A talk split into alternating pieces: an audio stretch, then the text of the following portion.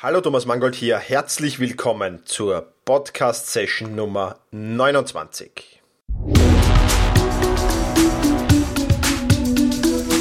Effizienter arbeiten, lernen und leben. Der wöchentliche Podcast zum optimalen und maßgeschneiderten Selbstmanagement.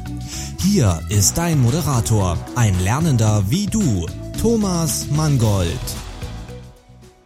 Ja, herzlich willkommen zu dieser 29. Podcast-Folge. Heute geht's um das Thema getriebener zu sein, raus aus dem Teufelskreis zu kommen. Du kennst das vielleicht selber, dich treiben deine Termine vor dich her, du kommst kaum zum Durchschnaufen, du arbeitest ununterbrochen. Wann hattest du das letzte Mal so wirklich Zeit für dich selbst? Stell dir diese Frage jetzt mal bewusst und überlege mal, wann du das letzte Mal Zeit für Erholung hattest, wann das letzte Mal Zeit, dich so wirklich entspannen zu können.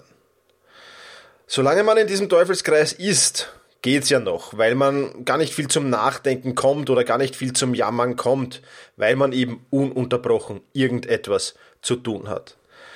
Aber kaum hat man mal Urlaub, dann kommt der große Zusammenbruch oft. Und wenn man das nicht hat, dann geht's oft schleichend ins Burnout. Ja, auch das bekommt man nicht immer mit.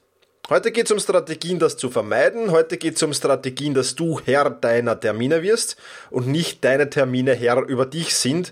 Und ja, im Großen und Ganzen sehe ich hier zwei Lösungsansätze.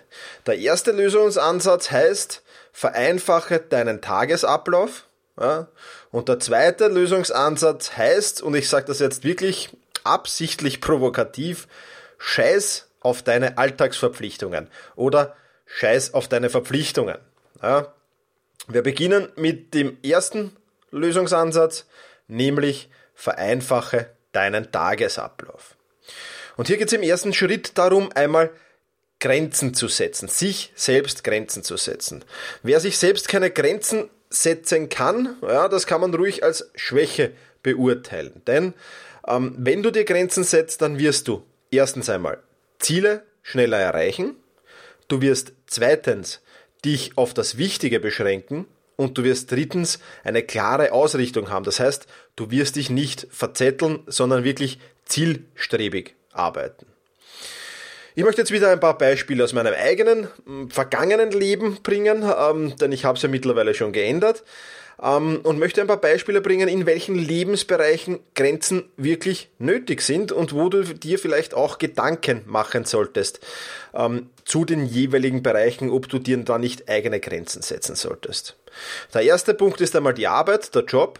Ja, da hatte ich ähm, eine Zeit, wo ich wirklich extrem viele Überstunden gemacht habe. Und du solltest dir auch ähm, die Frage stellen, machst du dazu viele Überstunden vielleicht? Ich habe es zum Beispiel geschafft, in einem Jahr 350 Überstunden anzuhäufen. Ja, 350 Überstunden.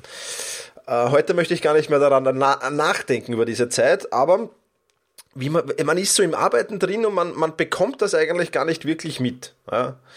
Oder zweiter Punkt, die Anzahl der Projekte, die du verfolgst, auch da dir Grenzen zu setzen. Ja, das können jetzt äh, Projekte privater, beruflicher Natur sein natürlich, Freizeitprojekte sein, Hobbyprojekte sein, also alle Projekte. Da geht es jetzt nicht nur um Job, um Arbeit, sondern um wirklich alles. Ja. Ich zähle dir jetzt einmal meine Projekte auf, die ich alle mehr oder weniger zur gleichen Zeit laufen hatte. Da wären einerseits privat, dass ich zwei Blogs betrieben habe, an einem Buch geschrieben habe, einen Videokurs erstellt habe und nebenbei natürlich noch Familie, Freunde und Freundin hatte. Ja. Dann beruflich hatte ich zwei große Projekte zum Verfolgen, plus die beruflichen Alltagsarbeiten natürlich. Da möchte ich jetzt nicht genauer darauf eingehen, weil es ähm, nichts zur Sache tut. Dritter Punkt Freizeit. Mir war Fitnesscenter wichtig, wie wir laufen wichtig, ähm, also sportliche Betätigung wichtig, das als Projekt. Und ich habe damals gerade meine Wohnung umgestaltet. Also das als Freizeitprojekt. Und hobbymäßig war ich im Fußballverein Trainer, ich war im Fußballverein Jugendleiter, ich hatte im Dachverband äh, meine Aufgaben und ich habe eine Trainerausbildung gemacht. Ist gleich alles in allem 17 Projekte, die ich gleichzeitig gemacht habe. Ja. Dazu kommen wir dann noch. Drittens die Zeit, die du im Internet verbringst. Ja, unterteilt sich normalerweise in sinnvolle Zeit für Recherche und dergleichen und in nicht sinnvolle Zeit. Und auch da muss man aufpassen, denn meistens beginnt man ja sinnvoll, gleitet dann aber ins Sinnlose ab. Also auch über deine Internetzeit solltest du dir Gedanken machen und vielleicht Grenzen setzen. Über die Anzahl der E-Mails, die du beantwortest. Ja, das nächste Punkt. Über die Anzahl der Kunden, die du hast vielleicht. Über die Anzahl der Jobs, die du hast. Über die Gegenstände auf deinem Schreibtisch und dergleichen mehr. Da gibt es viele, viele Punkte, ähm, die es hier zu berücksichtigen gibt. Ja. Ähm, du kannst das übrigens alles nachlesen unter selbst-management.biz slash podcast-029. Dort werde ich das alles nochmal in einem kurzen, knackigen Artikel ähm, ja, noch einmal beschreiben, was, um, um was es da geht. So, und jetzt hast du einmal aufgelistet, welche Projekte du hast oder wovon du zu viel hast. Ja? Und jetzt geht's zu Schritt eins. Ja? herauszufinden, wo Grenzen nötig sind. Das heißt, du solltest einmal eine Woche lang alles dokumentieren, was du tust, inklusive der Zeit, die du dafür benötigst. Ich empfehle da das Tool Doggle. Ich werde den Link auch in diesen Artikel geben, äh, den ich da schreibe, unter selbst-management.biz slash podcast 029, podcast minus 029. Ähm, dort findest du den Link zu Doggle. Doggle äh, zeichnet die Zeit, die du für gewisse Arbeiten brauchst, auf. Und das ist schon mal recht spannend. Du kannst das aber natürlich mit einem einfachen Excel-Sheet genauso erreichen. Und ich verspreche dir, du wirst überrascht sein, wie viel du eigentlich tust. Also, kommen wir nochmal zurück. Schritt 1, herausfinden, wo Grenzen nötig sind. Dann Schritt 2, eliminieren. Und da ist eine Frage wirklich elementar. Und diese Frage lautet, was hat langfristig gesehen den größten Wert für dich? Was hat langfristig gesehen den größten Wert für dich? Und da stellst du eine Rangliste. Ja? Ein Projekt in jedem Bereich aussuchen zum Beispiel. Ja? Und alles andere wird entweder gecancelt oder auf eine Warteliste gesetzt. Ja? Kommen wir zurück zu meinem Beispiel. Ich bin privat, mehr oder weniger privat, von zwei auf einen Block zurückgegangen. Ich habe einen aufgegeben. Ja? Ich habe äh, das Buch dann so schnell wie möglich fertig geschrieben, habe kein neues mehr angefangen. Auch wie der Videokurs fertig war, habe ich keinen neuen Videokurs mehr angefangen. Ja, die Freundin hat sich dann von selbst eliminiert. also ähm, hier Freunde, Familie sind natürlich geblieben. Das heißt, ich bin zurückgegangen auf einen Blog, Freunde, Familie, aus. Ja. Beruflich, gut, da hatte ich keinen Einfluss drauf. Das blieben die zwei großen Projekte und die Alltagsarbeiten natürlich. Beruflich wirst du schwer Einfluss auf deine Projekte haben, es sei denn, du bist selbstständig. Freizeitmäßig, Wohnung, ähm, ja, umgestalten, Umzug mehr oder weniger abgeschlossen, nichts mehr gemacht, nur noch Fitnesscenter. Ja. Hobbymäßig, Fußballverein bin ich Trainer geblieben, Jugendleiter habe ich aufgegeben, Dachverband habe ich aufgegeben, Trainerausbildung wurde beendet. Ja. Und so bin ich von 17 auf 8 Projekte zurückgegangen. Ja. Und das war natürlich eine Erholung, das war natürlich ein Durchatmen. Ja. Und der dritte Schritt, also der zweite Schritt eliminieren einfach und der dritte Schritt delegieren. Ja. Was können andere für dich erledigen? Ja.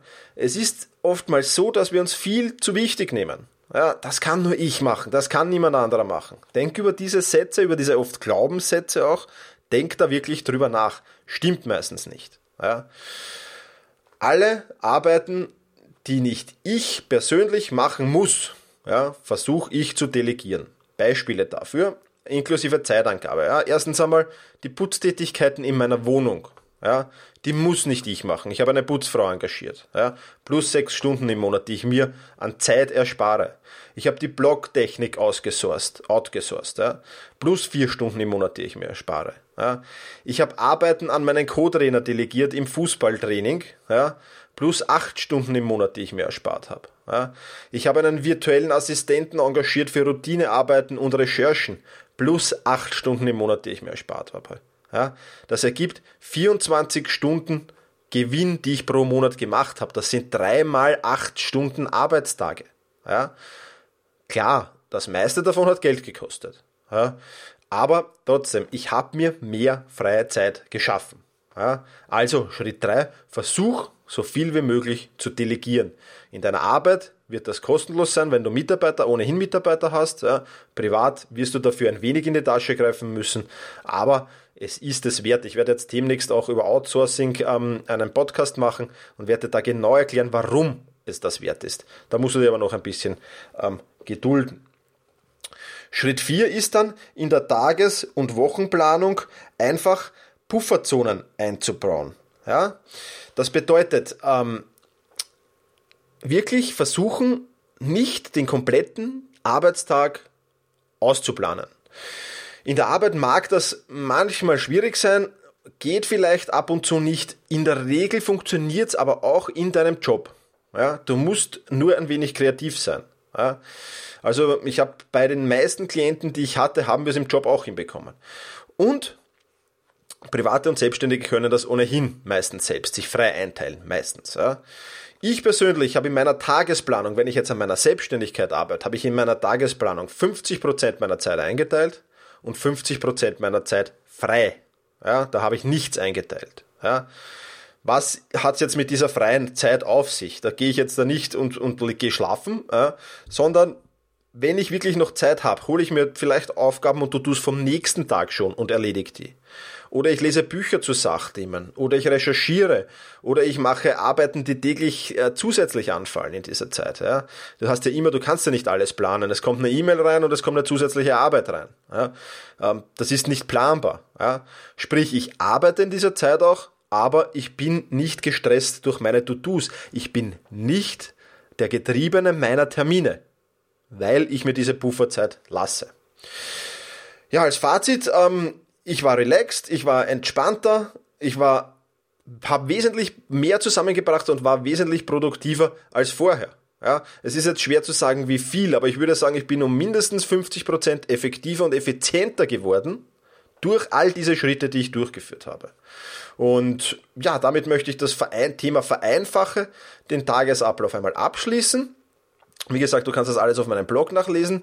Und jetzt kommen wir zum zweiten wichtigen Lösungsansatz. Ja, und der ist mindestens genauso wichtig wie der erste, nämlich ja, verzichte, sage ich jetzt einmal netter als vorher, verzichte auf Alltagsverpflichtungen. Das ist jetzt natürlich leichter gesagt als getan, aber ich werde dir jetzt einmal von Beginn an ein wenig erklären, wie ich mir das vorstelle. Wirklich effizient bin ich erst dann geworden, ja, als ich möglichst viele Alltagsverpflichtungen gekündigt habe.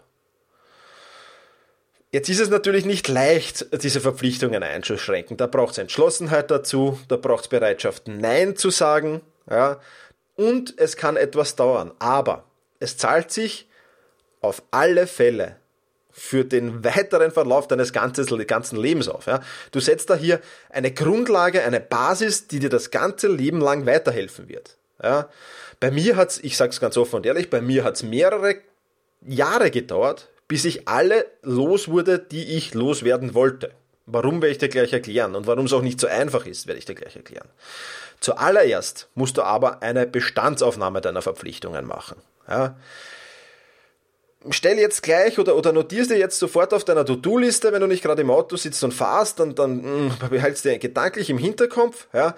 Stell jetzt eine Liste auf oder so schnell wie möglich eine Liste auf mit allem, wozu du dich verpflichtet hast. Ja? Ich gebe jetzt hier einen kurzen Überblick und du kannst das wieder auf meinem Blog nachlesen, äh, diese einzelnen Punkte. Ähm, es gibt natürlich noch mehr, aber hier ein kurzer Überblick. Das sind erstens einmal in der Arbeit, alle Verpflichtungen, die du in der Arbeit hast. Ja? Alle Verpflichtungen von Nebenbeschäftigungen, familiäre Verpflichtungen, Verpflichtungen deinen Kindern gegenüber, ja? Fußballcoach, Elternverein, Fahrtendienst, um ein paar Beispiele zu nehmen. Verpflichtungen im öffentlichen Leben, ja, irgendwelche, du, du, hilfst bei gemeinnützigen Organisationen mit oder, oder machst irgendwelche freiwilligen Arbeiten, ja.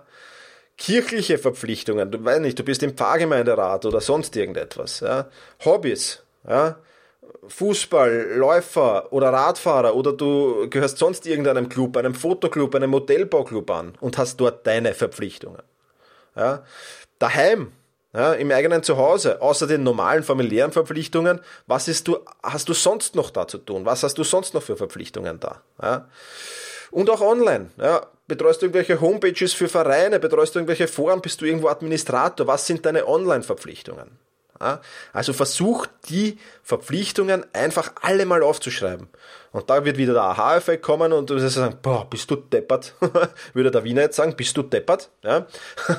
Äh, so viele Verpflichtungen habe ich eigentlich. Ja? Du bist ja auch dessen Vermutlich nicht ganz bewusst. Ja? Und jetzt kommt der schwierige Schnitt. Jetzt schneidest du deine Verpflichtungen auf drei bis fünf Stück zusammen. Ja? Mein Beispiel ja, von meinen fünf Verpflichtungen, denen ich bestimme nach wie vor noch. Ja? Verpflichtung 1, Familie. Ja? Verpflichtung 2, ich will fit sein wie nie zuvor in meinem Leben, mehr oder weniger. Ja, das ist das Ziel. Ja?